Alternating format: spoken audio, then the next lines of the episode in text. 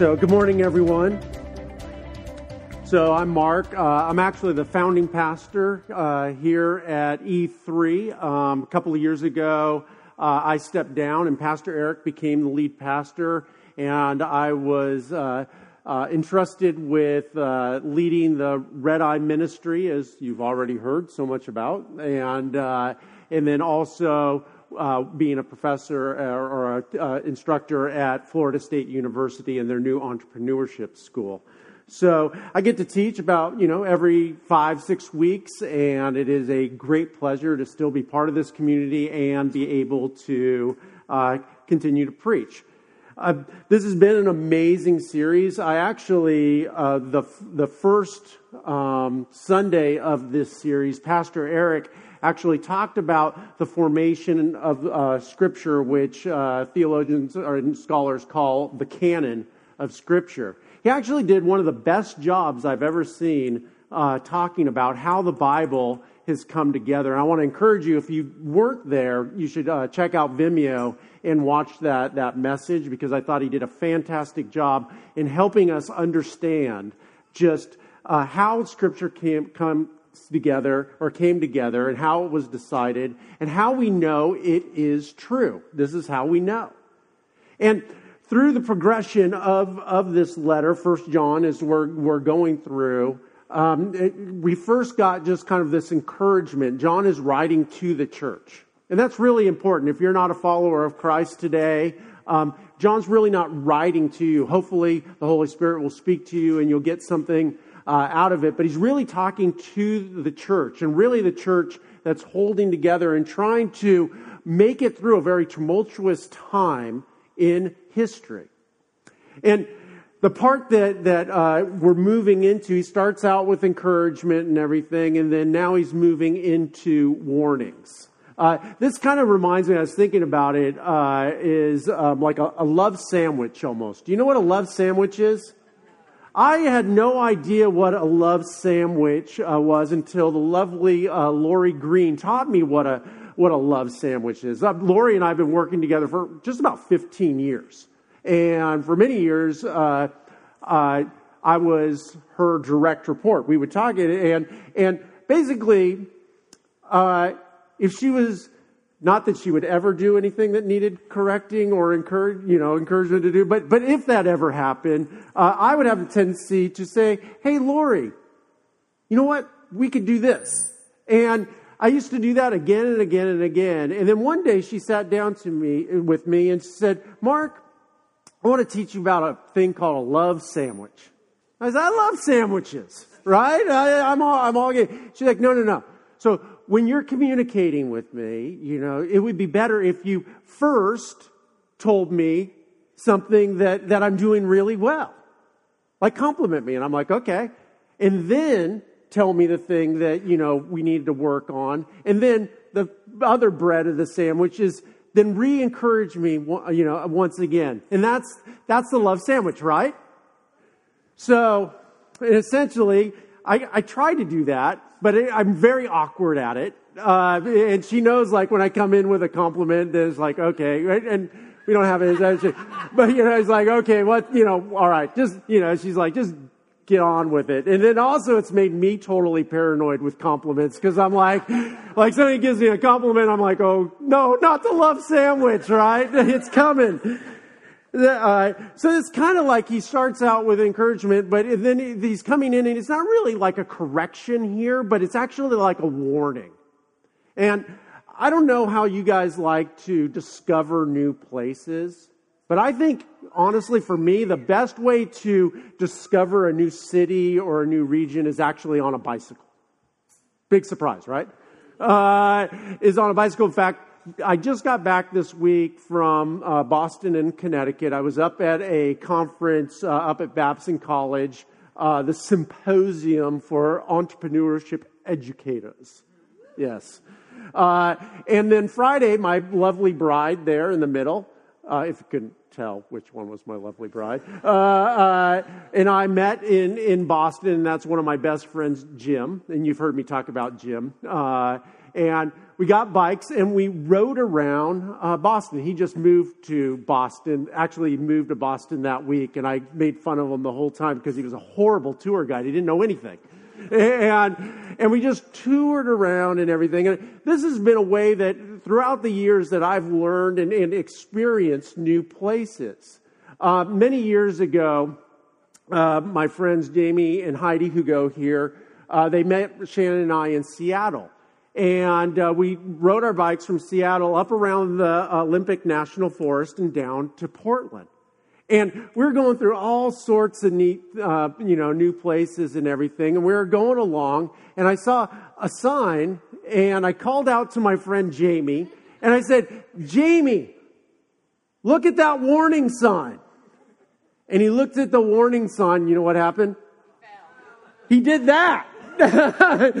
he was like, what warning sign? And right when he did he turned his wheel and it went into the, the railroad tracks and he literally did that. I actually made him a shirt with that.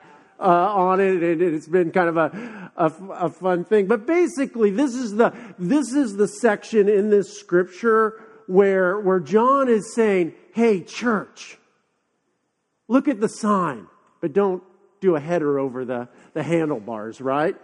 And so there's a lot of scripture today, and we're not going to be able to dive super deep into it. That's why hopefully you're in growth groups and you can do your going deeper and uh, you can really pull out and have that discussion. But hopefully this will be a conversation starter today.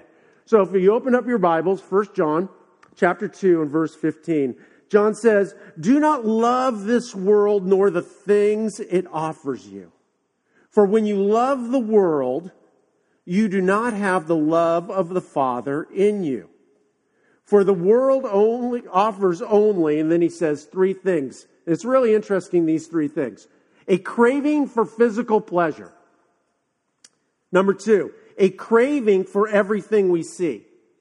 And number three, pride in our achievements and possessions.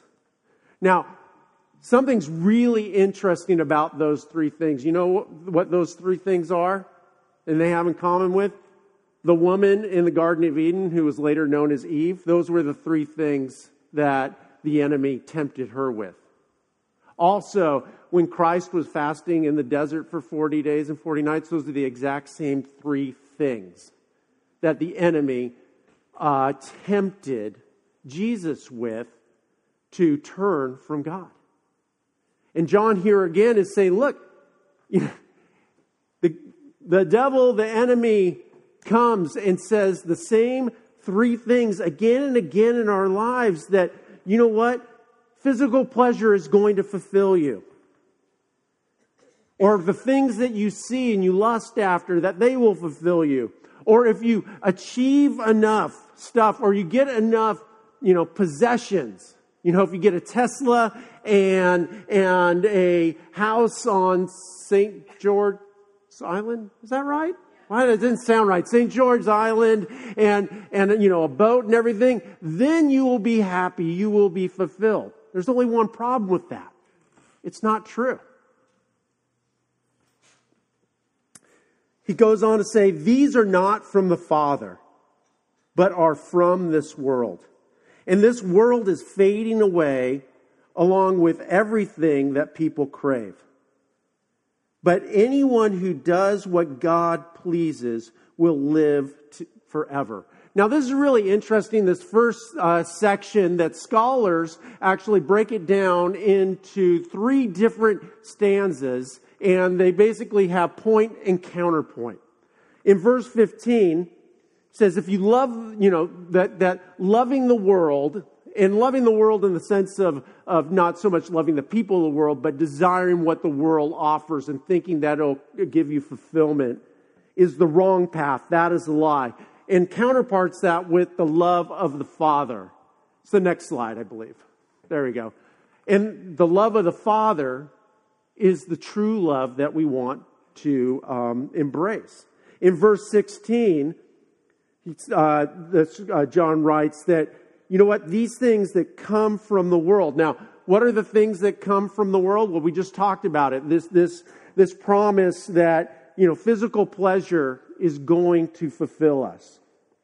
That craving what we see, you know, that, that if we see it and we get it, that, that we will be fulfilled.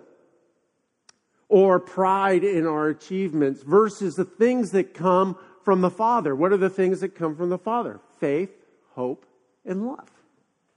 And this is the, the contrasting message. And, and I think a lot of times uh, we as Christians, we get pulled down into the details of, the, of these things and we try to pull out one sentence. But in this section, really, I believe that John is really talking conceptually about, about these ideas. This, this concept of, of how the lure of, of you know, physical pleasure and things and achievements and not that any of those things are necessarily bad in themselves, but he goes on later. What happens is that, that when you shift and move Christ out of his, his central place of your desire and put those in and think that they're going to fulfill you, it becomes you're living a lie. And then verse, uh, verse 17 says, The world passes away, but those who follow Christ live forever. So the next uh, scripture gets into something that's really in the Christian church and culture is, is some loaded words. And, and hopefully as we talk about it today and hopefully in your growth groups that you can have some just really great conversation about it. He says, Dear children, the last hour is here. You have heard that the Antichrist, capital A, is coming. And already many such antichrists have appeared. Now, I don't know if you've heard about the Antichrist and kind of the concept of the Antichrist. Now, the capital A Antichrist is, um, is actually a person taught in the Bible in Revelation.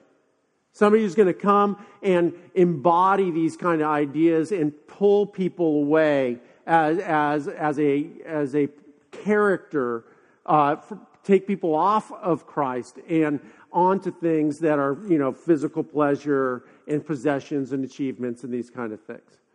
So, what are the antichrists? You know, what are these lowercase a antichrists? And this is really fascinating because I think that that uh, we don't really conceptually think about it that way uh, a lot of times of what is what are these antichrists? And and there was a best-selling novel that came out maybe a year or two ago and i'm not going to recommend it because it's pretty rough but i, I actually read it because uh, conceptually this author actually really understood what the what the lowercase antichrists are in our lives. And that novel is called american gods and I think uh, I have a picture of the American Gods. And they actually, apparently, they made a TV show about it too. And again, this is not recommended reading, but but uh, it's pretty rough. But I actually I read it because I really wanted to see his concept on this idea of what are American gods. And throughout the novel, uh, uh, these uh, actual gods um, uh, are personified out of the internet, out of TV, out of wealth. And they're competing with the old gods of like Jesus and, and everything. And there's this whole like mystical war. Now, the storyline aside, this idea that, that in this, this very non religious or Christian book, he nails it. He nails this idea of the Antichrist. And even in the story that these Antichrists, you know, the internet or, or TV, and I'm not saying the internet and TV is bad. Don't hear that, please. But uh, uh, they, they say, you know what? If you, if you, you know, that we can fulfill you, and they're trying to pull people's attention away from faith, hope, and love. And these are the, the idols in our lives. Now, I think what gets really, really tricky, though, in this, especially for those of us who are followers of Christ, that, that how can you have like things that are good? How do you interact with things that are good uh, and not have it pull you away, right? Like, I use the internet. I like the internet. You know, I, I like TV to a much lesser degree. Um, you know, I like money. You like money? I like money.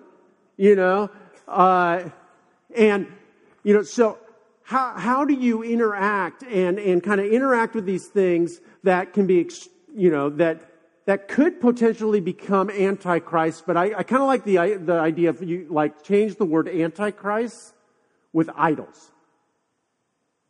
Does that make it kind of simple? Because I, the, the antichrist word is so loaded. But if you just think about it, Antichrist is something that is anti or, or contrary to the teachings of Jesus. So if you think about Antichrist, which is con- that something that is contrary to the teachings of Jesus, well, what does Jesus teach? What are some key principles that Jesus teach? Okay, this is where you get to teach me. Love your neighbor. Okay, love your neighbors uh, as yourself. So absolutely. So, um, but a lot of times, especially, you know, in, in cinema and TV and, and, and internet, and we were actually having a conversation about, about uh, just internet games and things like that in the green room before you guys all, all came in. And uh, somebody, I think Cody said uh, uh, uh that he has found that it's a real time suck, right? That these things, and and, and in a sense, and again, this is you know, not hellfire and brimstone. This is, you know, this is, in a sense, conceptually, you think about these online games and they're being, a, can, can potentially become an idol or an antichrist because they're contrary that you are trying to self fulfill versus loving your neighbor or serving your neighbor. And I wish it was just black and white and, and just really easy.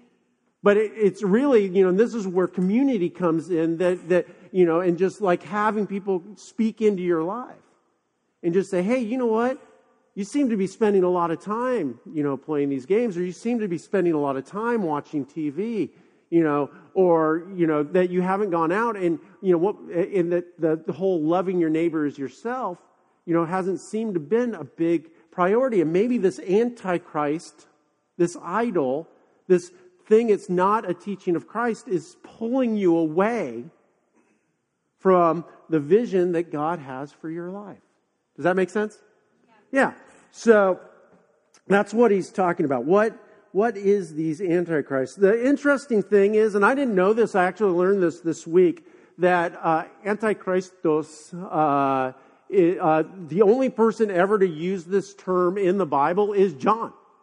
That, that uh, it clearly that people they would talk about it and but he was the first person to basically coin the phrase and write it down and and use it as this this concept. And he continues on from this idea of antichrist kind of pulling us away from the teachings of christ. And he says this from this we know that the last hour has come these people left our churches but they never really belonged with us. Otherwise, they would have stayed with us. When they left, it proved that they did not belong with us. And I know that conceptually, like when, when, when John's talking about the last hour, I personally believe this is a personal belief that we are currently living in the church age. So, uh, essentially, uh, before there was sin, uh, there was we were in the ideal state. The man and the woman uh, were in the garden and were in perfect fellowship with God. And then um, humanity had to move through uh, hardship and basically the law. And then uh, Christ came and showed us how to live. And then he died for our sins. And then he rose three days later and conquered, uh, conquered uh, the grave and ushered in Pentecost, the church age, which we are now in, which is the uh, theologically and scripturally is the is the, the last hour in a sense of of humanity before the ideal state before Christ comes back. And throughout scripture, especially in prophecy, that we tell, that we're told that that biblical communities are going to continue to shrink and shrink and shrink as these antichrists grow and grow and grow and pull people away. And we, we see this happening. Uh, a recent study, it just came out. Uh, in the 1990s, uh, church attend, regular attendance, not counting like, you know, C&E Christians. You guys know what a C&E Christian is? Christmas and Easter Christian, right. Uh, uh, C&E Christian, like people who are regular attenders, like people who go to the 9 a.m. worship gathering. Like, you guys are the chosen, right? You know, hardcore. So, in 1990, uh, church attendance was about 20.4% of people uh, who regularly attended uh, church. Now, there's a slide here, and it has some predictions on it. But essentially, uh, uh, in 2010, that dropped to 16.6%. They're, say, they're thinking uh, at current rate 15.4%.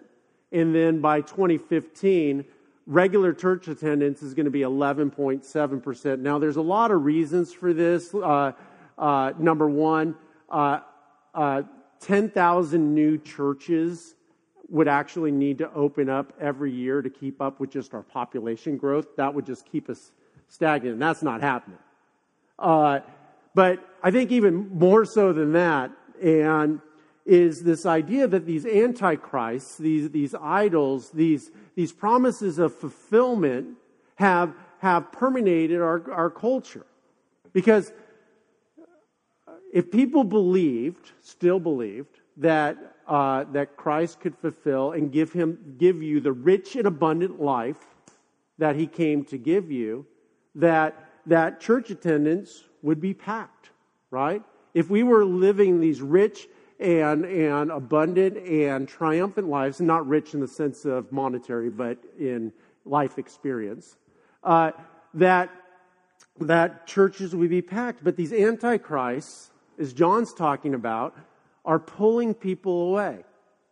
And what he's saying is like some people come and they come for a while and they don't experience the Holy Spirit in a real and meaningful way. They don't aren't fulfilled to the point of overflow, and they get lured by another kind of false teaching that either physical pleasure or wealth or, or possessions or prestige is going to fulfill you. He goes on in verse 20, says, But you are not like that. Right? And does he, again, he's talking to the church. He's like, You are not like that. You are still here. You are not like that. For the Holy One is giving you His Spirit, and all of you know the truth. The Holy Spirit is kind of, we sang a song about the Holy Spirit, and, you know, uh, the Holy Spirit, you know, is part of the Trinity, right? You have the Father and the Son and the, and the Holy Spirit. And, and we know, and actually Eric's done a really fantastic teaching on the Trinity as well recently. And this idea that uh, all are one and, uh, and, and this is God. And the Holy Spirit is uh, who in, indwells in us, those of us who are followers of Christ. And the Holy Spirit is meant to speak to us what is true and what is not true. Now, the problem is we're imperfect, right? It, you know, our souls have mess in them that, that our hearts have mess in our, our brains have, you know, junk in them. And it's hard to hear clearly. I used to have very good hearing. My hearing is horrible now. I, uh, it's very difficult for me to hear. Uh, my students at FSU, they, you know, they'll say something, especially in a larger lecture hall, and it, it just it sounds like Charlie Brown's teacher, right? And I think part of it is they don't enunciate and they mumble, but I think part of it is my hearing as well. And, and the, Holy Spirit is one of these tricky things that, that, that uh, I believe that the Holy Spirit you, you always speaks the truth, but sometimes we can't hear the truth. I used to be a musician, and I used to be able to tune my guitar by ear. Um, and uh, and just say, like, if I just hit the G string, I would know exactly uh, what that sounded like, and I could tune pretty darn close to, to the G. I could not even do that uh, today. But this, this idea that musicians can, can tune their ear to know what is a pure G or a pure E. Right, Sarah? You can't, but yes, you could. But a lot of Charlie could. I think Charlie Ventura is here. He, he could do it. So, uh, and this is kind of like for me conceptually is like understanding the Holy Spirit is you know what it, you need to tune your ear to what is true. What is God's truth? What is what is Christ telling you? And this is where he goes into is, is basically saying, look, the Holy Spirit is here, and when you listen to the Holy Spirit, you will know truth. Verse 21 So I am writing to you, not because you don't know the truth, but because you know the difference between truth and lies. You know the truth between truth and lies. And I think that the more time that, that we spend out of, of God's presence and the more time that we interact with these antichrists, and again, hear me, I'm not saying that, you know, to isolate yourself, but it, it, this, again, this is a, a warning sign, right? This is a cautionary tale. And he goes on to say, and who is the liar? And he, and he, and he just, he spells it out very, very clearly in three points. Anyone who says Jesus is not the Christ, they are a liar. Christ in Greek is Messiah, um, so the one who comes to save. Number two, anyone who denies the Father and the Son is an antichrist. And then finally, anyone who denies the Son doesn't have the Father either. And then he goes, finishes on a positive here, but anyone who acknowledges the Son has the Father also. And this is really the doctrine of, of the Trinity coming together here with John just saying, like, uh, uh, echoing the words of Jesus if, if you've seen me, you have seen the Father. And, you know, this idea that, that, you know what, if you don't like what you see in Jesus, then you're not going to like God the Father. And you will not have the Holy Spirit. Verse 24 so you must remain faithful to what you have been taught from the beginning. Okay, class participation time again. Uh, so, what have you been taught from the beginning of your faith? Like, what, what, are the, what are the core tenets of Christianity? Jesus loves you, okay?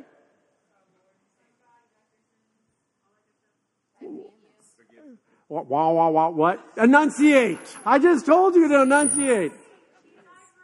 He, okay, he, he, he, he died for our sins, absolutely. Okay, Ten Commandments. Uh, love God, love people. Redemption. Redemption, that you can be redeemed and that it's never too late for you. Humility. That was an excellent, excellent point. Thank you for playing along, Elizabeth. and here's commentary. Okay, this is Mark, Mark's opinion. Uh, I think a lot of times we try to jump into, you know, PhD level Christianity and get really into the weeds, and we forget what what were we just taught from the beginning. And really, what we were taught from the from the beginning is we are all broken and messy people. Nobody's perfect. This, this is just Christianity 101. This is what we've been taught that we are all in need of a Savior. And that Savior is God. And God came in the form of Jesus Christ and, and had uh, that a payment for, the, for that debt had to be paid. And Jesus paid that debt. And he conquered the grave to give us the opportunity to put our faith in him so we could have the opportunity to have eternal life and have fellowship with God. This is what we've been taught about from the beginning. This is the core tenets of, of Christianity. And unfortunately, sometimes one of the antichrists can become doctrine, right? And arguing over, over the nuances versus what did we learn in the beginning? What are the key tenets?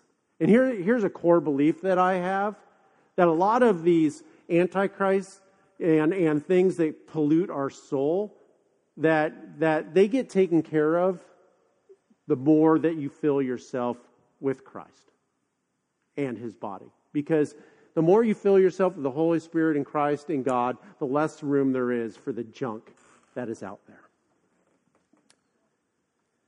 He continues on and says, If you do, you will remain in fellowship with the Son and with the Father. And in this fellowship, we enjoy the eternal life he promised us. And then he just concludes with this He says, I am writing these things to warn you about those who want to lead you astray. To warn you about the. And then he says this, but you have received the Holy Spirit, and he lives within you, so you don't need anyone to teach you what is true. Now, you can't fool yourself and think, I'm hearing the Holy Spirit if you know you're not. You have to be really honest with your, yourself and, and others. Number two, he says, For the Spirit teaches you everything you need to know. And what he teaches is true, it is not a lie. And then finally, so just as he has taught you, remain in fellowship with Christ. And ultimately, if you want to boil down all the tenets of Christianity into the original thing that we were taught, is that Christ came to give us a rich and fulfilled, abundant life. And if we live in Christ, our lives will overflow. And in that overflow, we will be able to bless others. The more you fill yourself with Christ, the less you have to worry about antichrist leading you astray. Can you pray with me?